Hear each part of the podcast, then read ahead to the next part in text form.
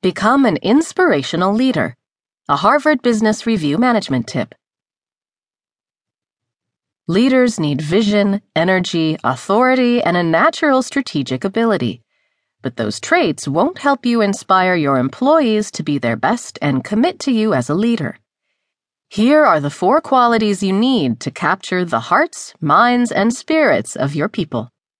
Humanness. Nobody wants to work with a perfect leader. Build collaboration and solidarity by revealing your weaknesses. Intuition.